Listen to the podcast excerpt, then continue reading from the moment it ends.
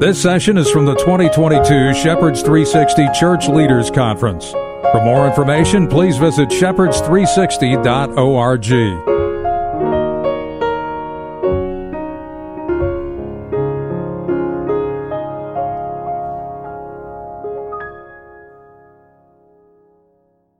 Well, I think we'll begin. Good morning to everybody. Um, I hear it's a lot cooler in here than it was yesterday. Uh, they put some fans in and uh, and all of that. Um, great to see you all. I'll introduce myself. My name's Gavin Peacock. I'm a pastor uh, in a church in Calgary, Alberta, in Western Canada, Rocky Mountains, Calvary Grace Church. Um, I'm also the director of international outreach for CBMW. That's the Council on Biblical Manhood and Womanhood. Um, Dr. Wayne Grudem's just down the corridor there speaking, and of course, uh, Wayne Grudem and John Piper, all those years ago, were instrumental in starting that uh, great uh, organisation, which has served the church well. Um, and I also uh, travel and speak uh, widely uh, on the issues of manhood, womanhood, sexuality. Um, I've co authored four books on the topic, um, and I just wrote my own biography last year because uh, when I was a lot younger, I was a professional soccer player in the UK, played in the Premier League for Chelsea, uh, Newcastle United, and other teams. So I've, my, uh, my biography is called A Greater Glory from Pitch, that's the soccer pitch, to pulpit. From pitch to pulpit. Um, so I think last year they gave it out. They, they gave it out, didn't they, as a, to everyone? Um, so, uh, an evangelistic tool, but hopefully encourages Christians as well.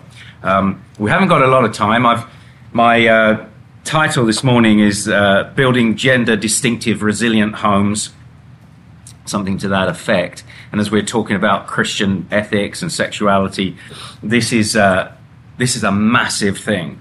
A massive thing. Let me just read uh, a couple of texts and then we'll, I'll pray briefly and we'll, we'll begin because we only have 45 minutes. So, Genesis 1, obviously well known text. Genesis 1 26. Then God said, Let us make man in our image, after our likeness, and let them have dominion over the fish of the sea, and over the birds of the heavens, and over the livestock, and over all the earth, and over every creeping thing that creeps on the earth. So God created man in his own image. In the image of God, he created him. Male and female, he created them. And then chapter 2 and verse 24 Therefore, a man shall leave his father and his mother and hold fast to his wife and they shall become one flesh. And then Ephesians 5, in the New Testament, Ephesians 5, Paul quoting from Genesis 2 in verse 31 of Ephesians 5 says, Therefore a man shall leave his father and mother and hold fast to his wife, and the two shall become one flesh. This mystery is profound, and I am saying that it refers to Christ and the church. Let me pray.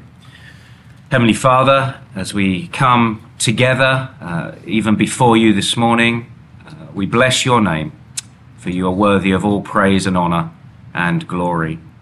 I pray this morning that according to your word and by your spirit, you would uh, illumine our hearts uh, and our minds uh, and bend our wills to your will, even as we see Christ in all of his glory through your word, and help us to be obedient in our day and age uh, to your design and structure uh, for the family, that we may shine like lights in a twisted and crooked generation and point to the gospel. In Jesus' name. Amen. Well, there's a deep homesickness in our homeless generation today.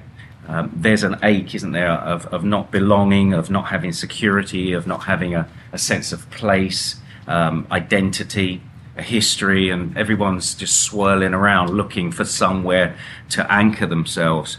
Um, I think to a great degree, it's because the idea of the home and the family has been eroded and redefined, and so we see a dislocation uh, in society. And this has affected the church as the culture has affected the church rather than the church affecting the, the culture what begins in the home bleeds into church life and even affects pastoral leadership for how a man manages his own household dictates whether he is qualified to lead in the household of God. Fatherhood in the home and pastoral care in the church are parallel activities. When Paul is thinking of church leadership in 1 Timothy 3, he thinks of a father in the home. So, central to the issue of homelessness is fatherlessness, and we have a fatherless generation. So, we have fragile homes, and we have gender neutral homes that's reflecting a gender neutral society around. I could go on with uh, berating all the things wrong in the culture, but I want to get to the meat of the talk this morning. I want to give us a, an offer four theological pillars for building gender distinctive, resilient homes, Christian homes. Four theological pillars, and then four theological applications for growing those gender resilient Christian homes. And, and just as an aside, you know, we can get caught up as we look at everything that's going on around and the ideologies and LGBTQ and, and wokeness and, and all of this. And we can tend to focus on the, those things and, and get very down and despairing. But God is working most in the darkest of times. Just look at the cross. And so I see this as, as a mission moment for the church because if we get right on these issues and if we're living them out with joy, then we will present a joyful, harmonious, flourishing counterculture to a world that, because it's just going against its God's, its anti-wisdom, is going against God's design, it will implode at some point.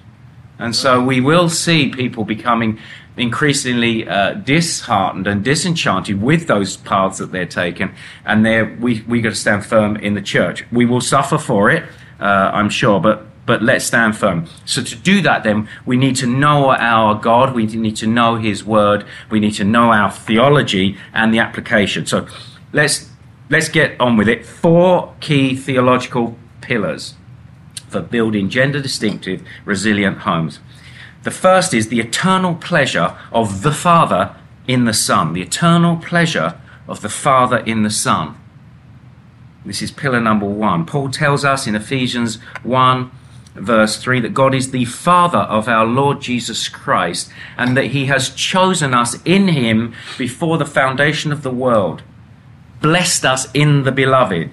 That means that, that God the Father and God the Son have existed before time began in a familial relationship father to son, son to father.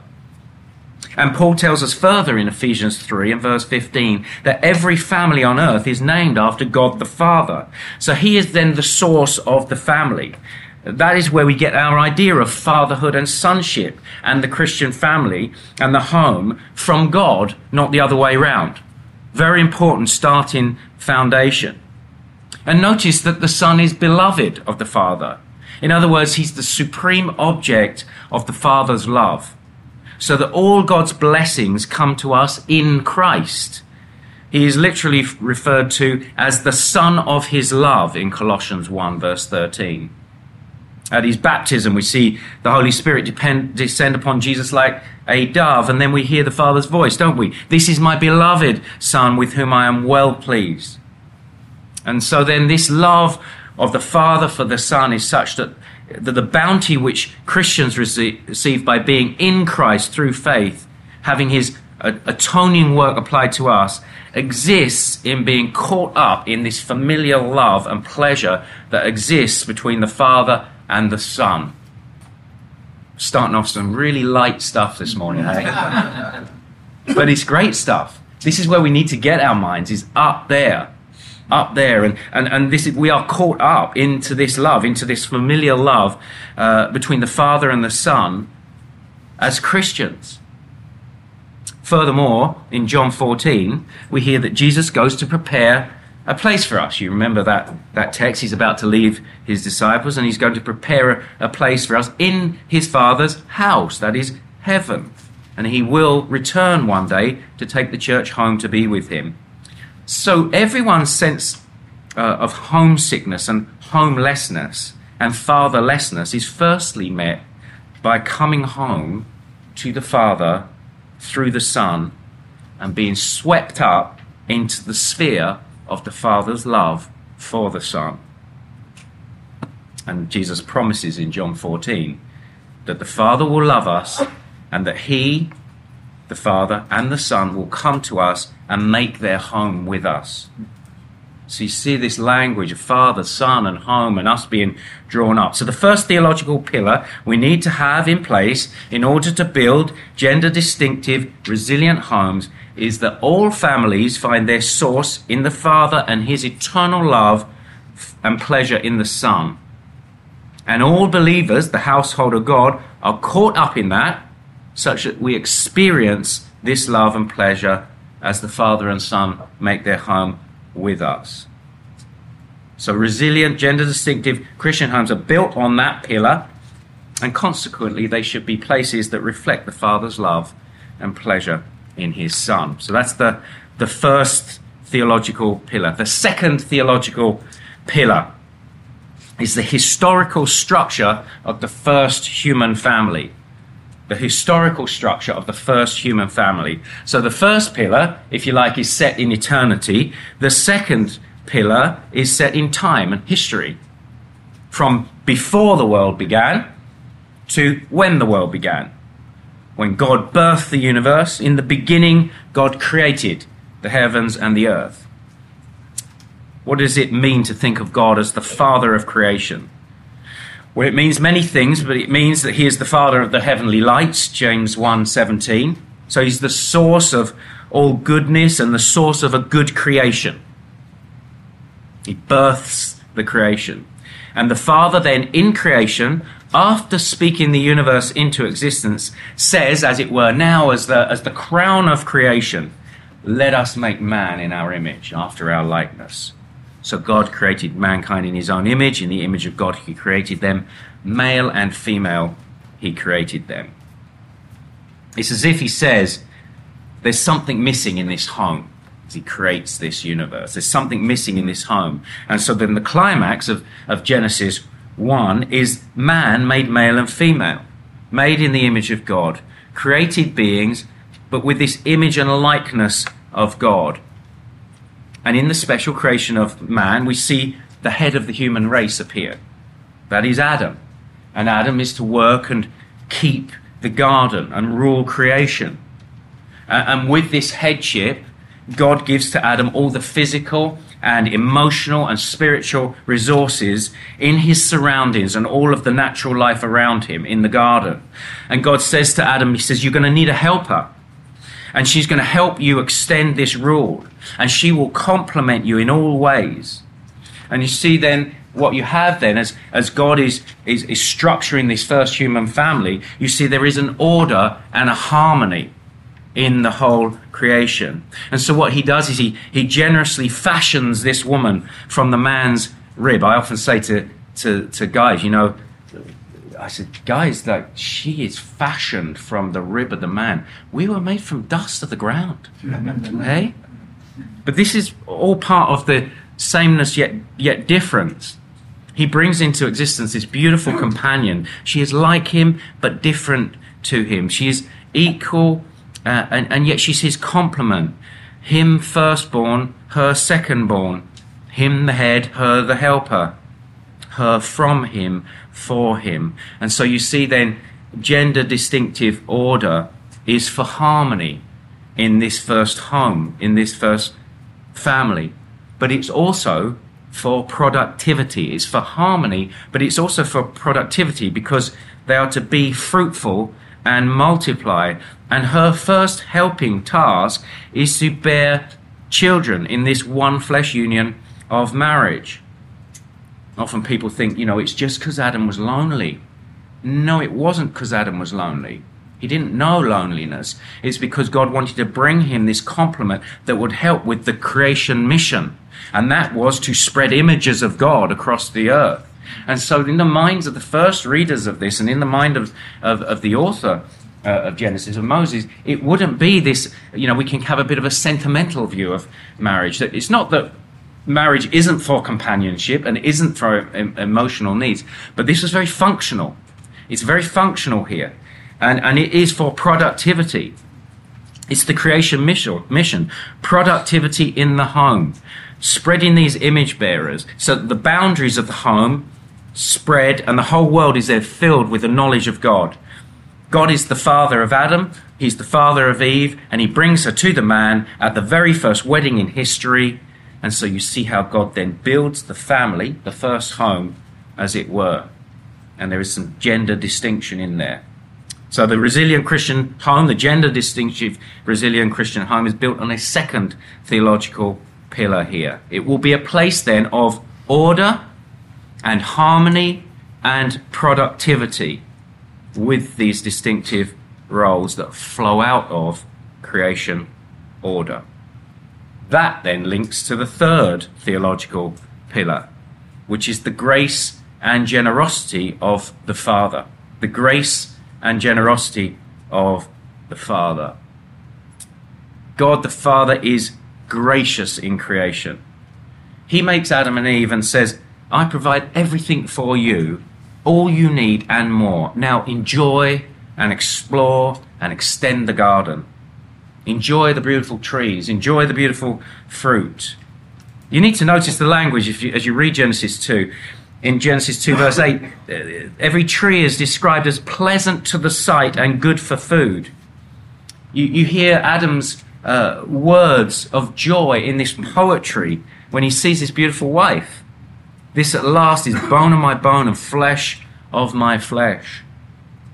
So the, first home is a joyful place. Nothing is ugly, it's aesthetically pleasing. It's experientially beautiful. It will it engages Adam's senses from trees to his wife.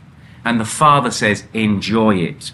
And, and we don't see God as generous, lavishly generous as we should. He is keen to give. He, he, he, he loves to give good gifts. It's his joy to give good gifts to his children. We, we ha- tend to have that feeling deep down that he's holding out on us.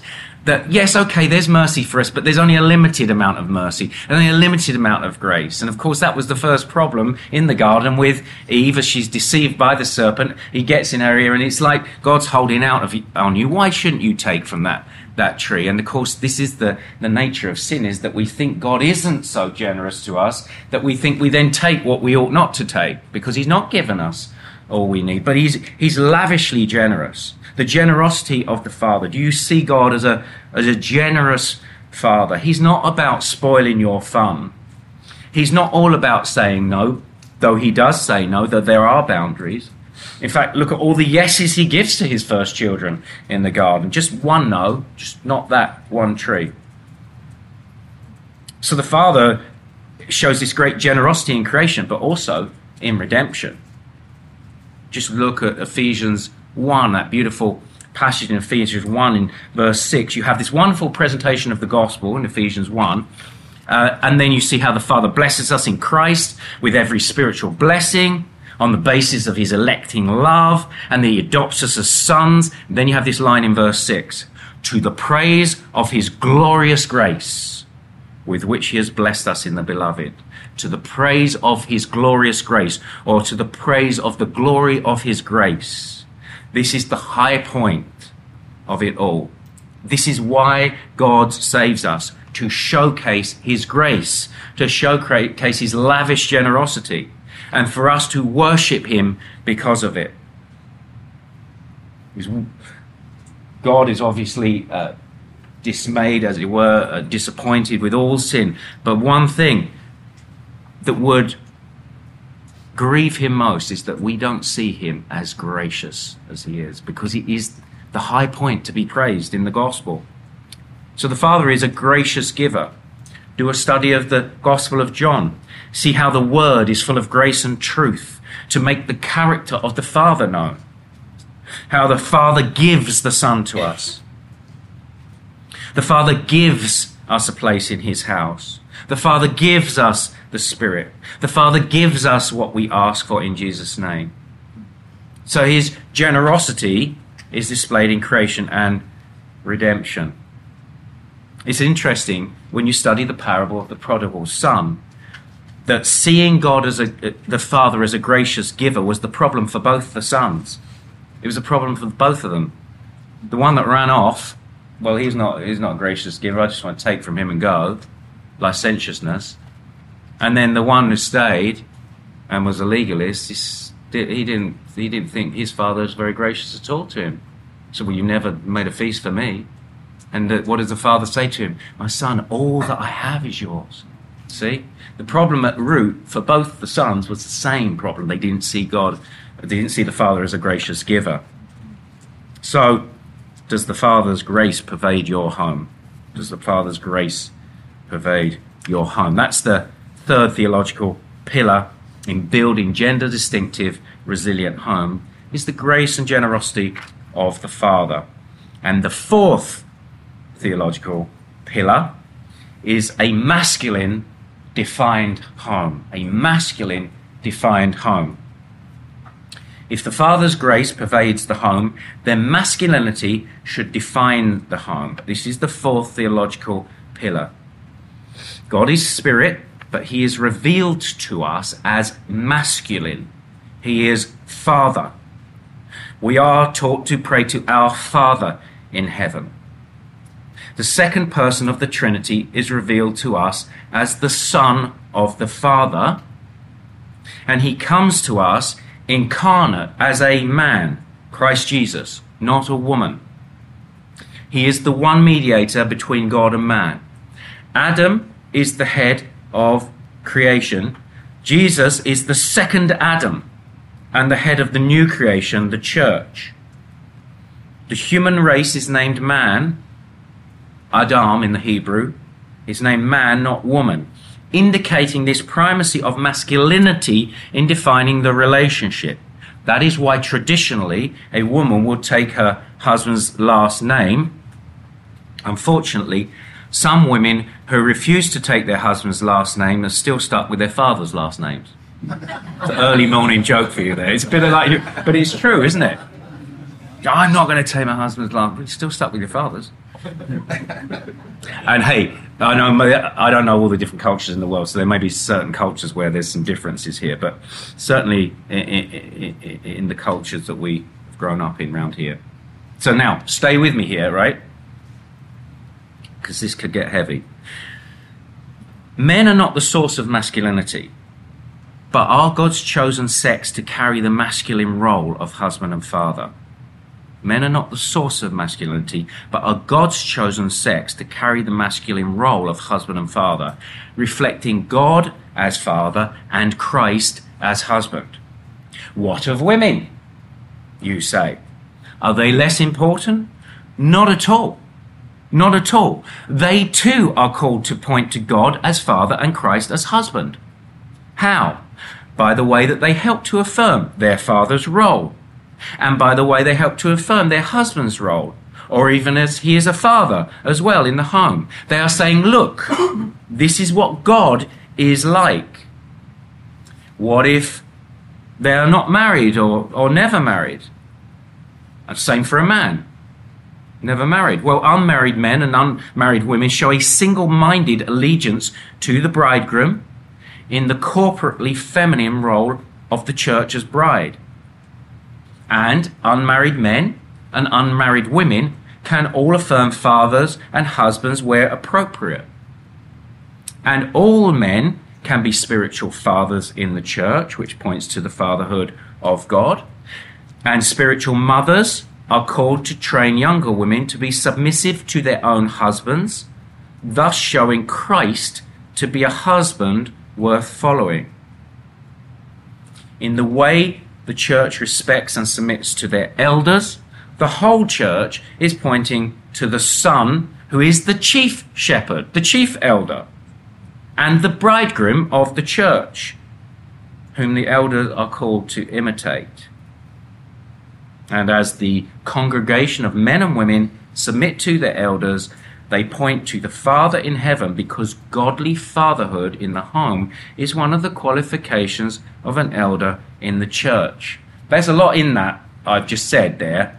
Um, but I've tr- I'm basically unpacking everything, pointing to the Father and to the Son, so that you see that we're all called to do that in different ways, but all called. It's not about ours, oh, yeah, because I'm a man. Oh, yeah, I get that kind of uh, father, you know, and the hu- husband and bridegroom. No, I'm pointing that way. And, and, and my wife is pointing that way, and the, all the women are, and men are pointing that way, and as the corporate church, we're pointing that way. It's not pointing to us.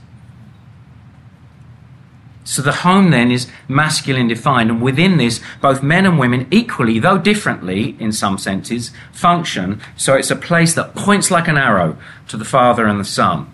Four theological pillars for gender distinctive, resilient homes. I'll just go through them quickly again. Number one, the home reflecting the eternal love and pleasure of God the Father and God the Son. Second, the home incorporating the historical structure of the first human family order, harmony, productivity. Third, the home displaying the grace and generosity of the Father. And fourth, the home being masculine defined. Masculine defined. Now we've got four pillars. Now we apply four key theological applications. It's not every application, but some four key ones here. The first key theological application is this husband led marriages and father led parenting. Husband led marriages, father led parenting. In order to build resilient, gender distinctive homes, we need to recover husband led marriages and father led parenting. We have a problem with uh, headship, male headship in the church, because we gave up on male headship in the home years ago. Recover headship in the family, and you will see the next generation embrace it in the household of God. Wives, submit to your own husbands as to the Lord. This is Ephesians 5 22. For the husband is the head of the wife, even as Christ is the head of the church, his body, and is himself its Saviour. Paul instructs in, in Ephesians 5 here that the husband's position is head. He doesn't grow into it, though he will hopefully get better at exercising uh, his responsibilities in it. He is positionally the head. He's positionally the head. And she, the wife, is to arrange herself under that headship. His headship then is the basis for her submission. So that her submission, and this is key to remember, for husbands and wives, her submission is not so much something she does, like I'm a submitter, it's a posture she adopts. It's a posture she adopts. That's why she can submit in everything, in all areas of life. She is under her husband's headship. It means nothing less than being obedient to him where it is not sin and where she is not being called to uh, subject herself to abuse. Those things are clearly not what she, uh, headship is, is about. It does mean more than this. A wife is not always doing what her husband asks. Sometimes, a lot of the time, she's doing all sorts of things which he hasn't specifically asked. Her actual task is to be his helper, but she does it in a position of submission to his headship. So she acts in a manner appropriate to her position, functioning as that helper. So it's about the position like a position in a team, if you like. Think of a sports team playing your right position for order and harmony and fruitfulness. He is head, she respects his headship. She places herself under that headship, and note she actively does that. It's not something she's just a doormat. She just no, she gives that submission. She she adopts that posture. She's called to it, and she does it willingly because it is as to the Lord. Thus, she affirms a husband led marriage. What about headship then? What about headship? We see from 1 Corinthians 11 and verse 3 that it comes from God and it is not tied to sex and it does not mean inequality. Headship comes from God. It is not tied to sex, gender, and it does not mean inequality. This is what you get hit with all the time now. Headship means inequality, not. In the order, God is the head of Christ. Christ is the head of man. Man is the head of woman. This is 1 Corinthians 11. So God the Father sends God the Son. And then Jesus incarnate submits to his Father's will in all he does. So where do we see headship originate? With God. With God. But Philippians 2 tells us Jesus did not count equality with God a thing to be grasped. yet obeyed his Father all the way to death on the cross. So Jesus is equal with the Father, but chooses to submit to his Father in his flesh. So headship is from God. It is not tied to sex alone, and it does not mean inequality. It's displayed there in the relationship with Jesus and his Father. Yet in this husband wife relationship, he is her head. And it is this way. Why? Because it reflects the relationship between Christ and his bride, the church. So when Paul says in Ephesians 5, therefore a man shall leave his father and mother and hold fast to his wife, and the two shall become one flesh, this mystery is profound, and I am saying that it refers to Christ and the church. It's not marriage in general he's talking about here but marriage with a Christ like headship of the husband and a church like submission of the wife. These are the lines, if you like, that bring definition to the picture. So you've got marriage, the picture, but you need some definition in there. And there's some definition with these lines. I would suggest that we are a generation that has given up on headship in the home. We pay lip service to it at best. And in, in a lot of marriages, and uh, many marriages that I know that would say, uh, oh, we are complementarian. Yes, we agree with uh, headship and male lead, you know, the man leading and that. They're functionally egalitarian. Functionally egalitarian, mirroring the culture around. So we need to return to husband led marriages. Why? For the sake of the gospel. For the sake of the gospel. We must also return to father led parenting. Husband led marriages, father led parenting. Ephesians 6, verse 1 expresses that both parents are the authority over the children. Okay? But, first, uh, but verse 3 tells us fathers must take a lead here. Fathers, do not provoke your children to anger, but bring them up in the discipline and instruction of the Lord.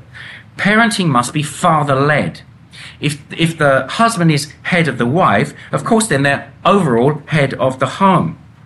It's interesting. Nancy Gibbs, writing in Time magazine, made this observation. She said, From the Reformation until the 1830s, most parenting manuals were written for fathers. How about that? Most parenting manuals were written for fathers. Before this time, society assumed that mothers were assistants to the fathers.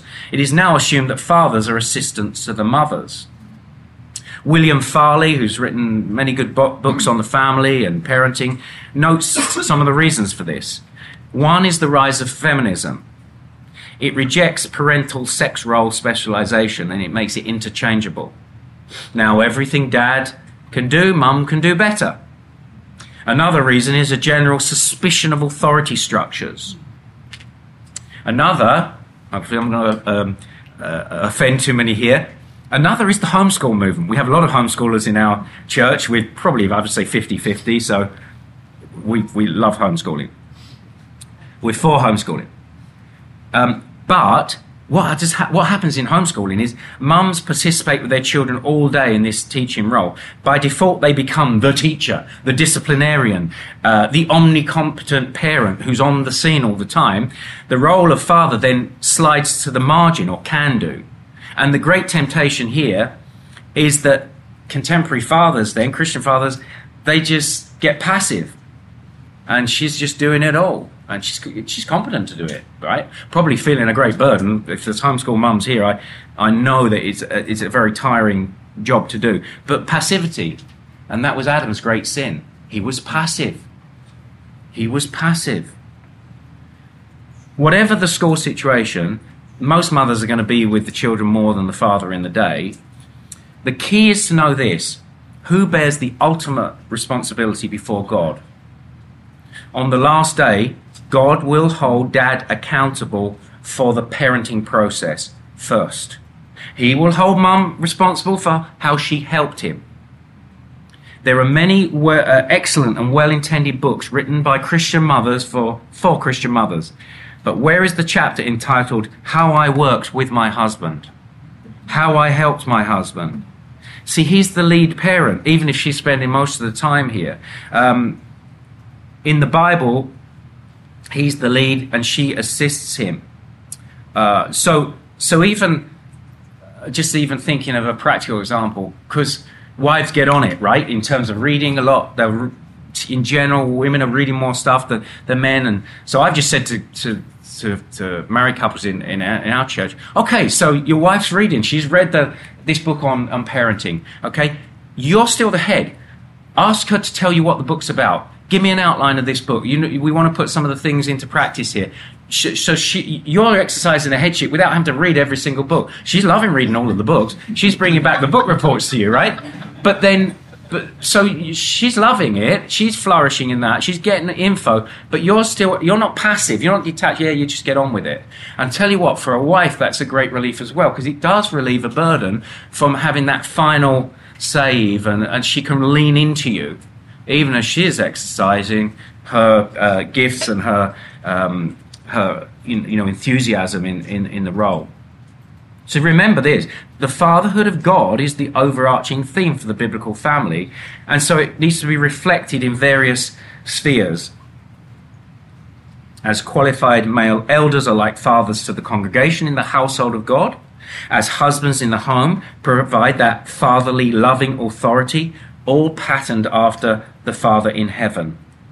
Patricentrism is what Andreas Kostenberger calls it, where the father is the center of the nuclear home, using loving authority for the benefit of his wife and children and neighbors.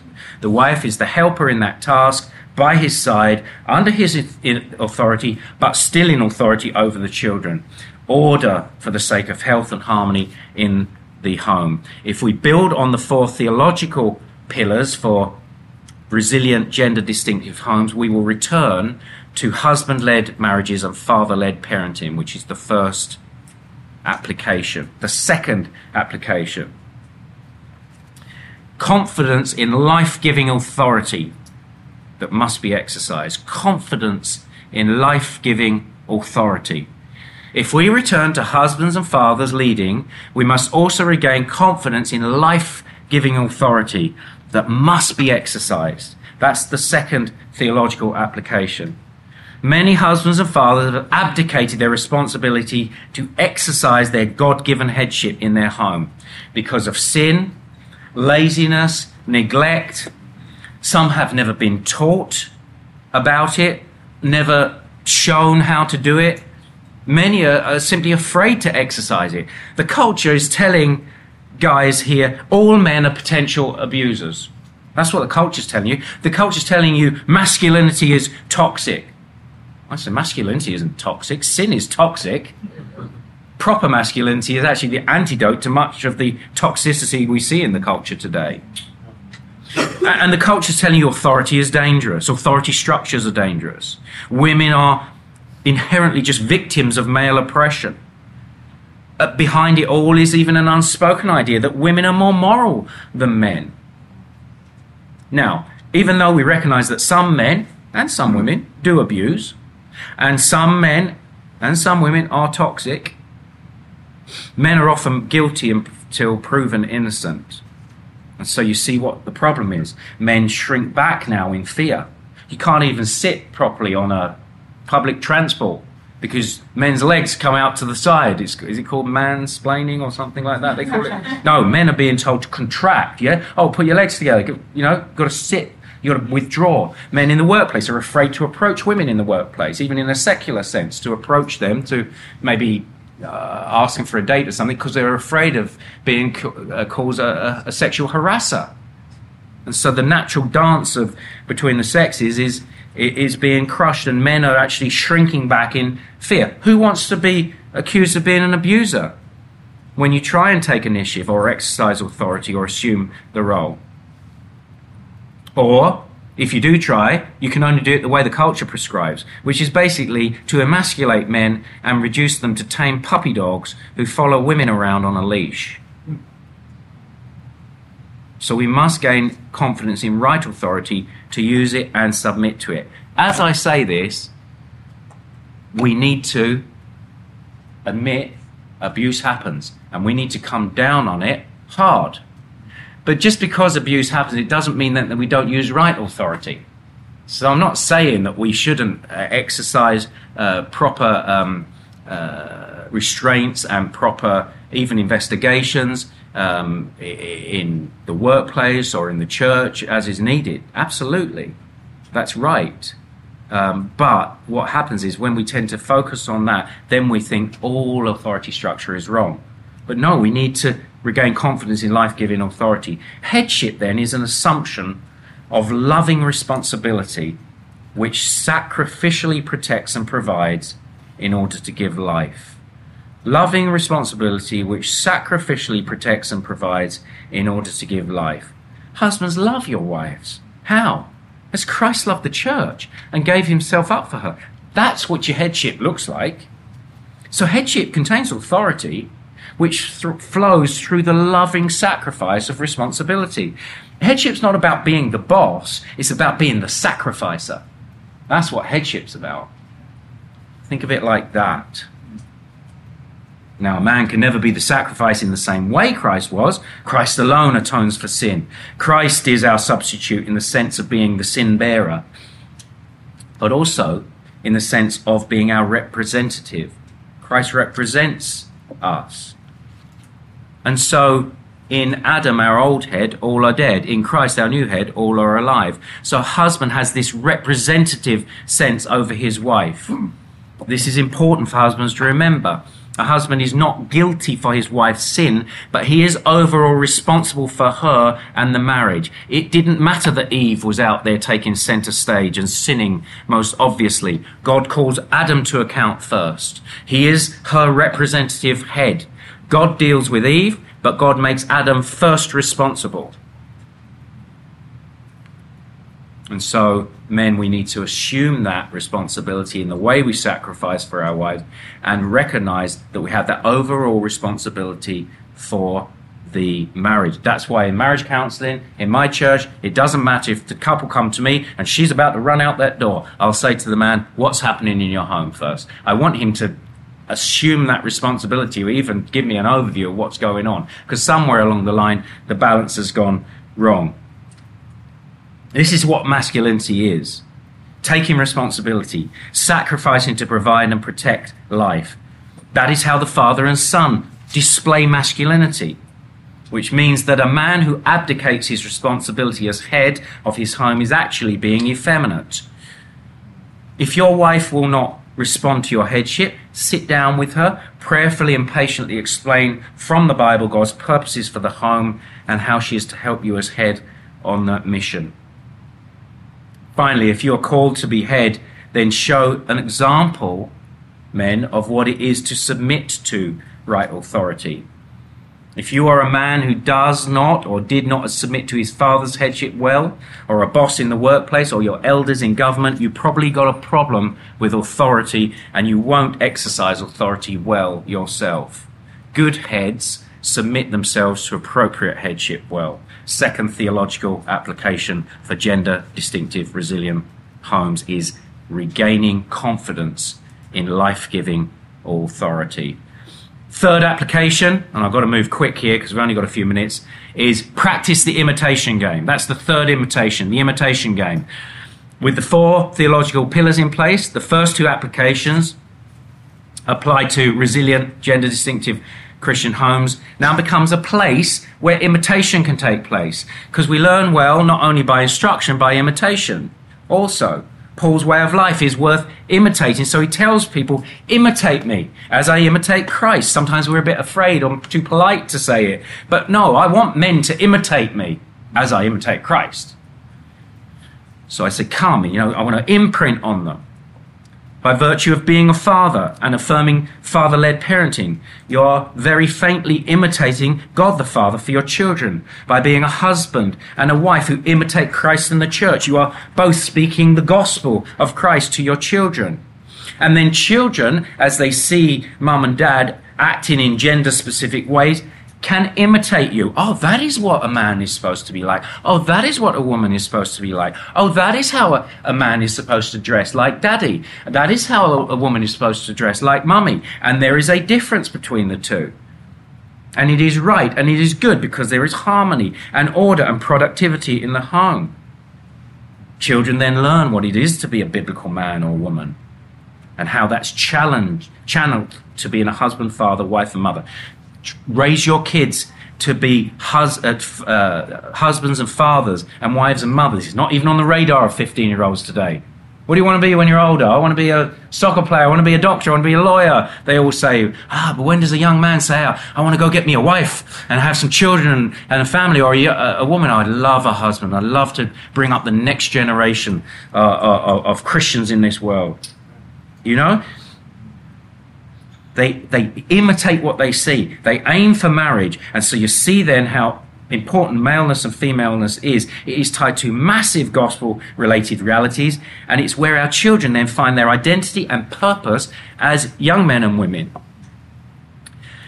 Finally, that's the third application. I could go on, but fi- finally, the fourth uh, theological application for these gender resilient homes is the families as little churches. When you have resilient homes that are husband and father led, exercising authority for the good of the family, a sphere of imitation, then that fourth and final application can take place. These homes become little churches. I put the little churches and put it in quotes because it's not the church. The church is the bigger family, the household of God, but it does not negate the nuclear home. And resilient, gender distinctive uh, homes will be places where the husband disciples his wife, and mothers and fathers evangelize and disciple their children, and fathers take a lead in instruction and discipline.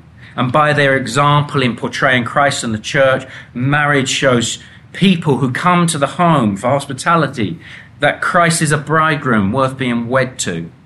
And that in this human earthly father, one can see a faint reflection of the loving authority of the Heavenly Father who welcomes the outcast, who's father to the fatherless. And so your home shows the gospel, the gospel welcome of the Father through the Son in the hospitality that you show in this home. Thomas Manton once said, the Puritans said, a family is the seminary of the church. He said, by family discipline, officers are chained up for the church. So think of it like this today's homes contain tomorrow's pastors. Today's homes contain tomorrow's church and tomorrow's workforce. Today's homes contain tomorrow's missionaries. And one of the best ways to resist the tyranny of the devil and the advance and promote the advance of the kingdom is to build gender distinctive, resilient homes according to God's design. The increase and influence of that home is then foundational to the spread of the gospel and the reformation of society. I'm going to finish there. I could go on. I hope it wasn't too much of a fire.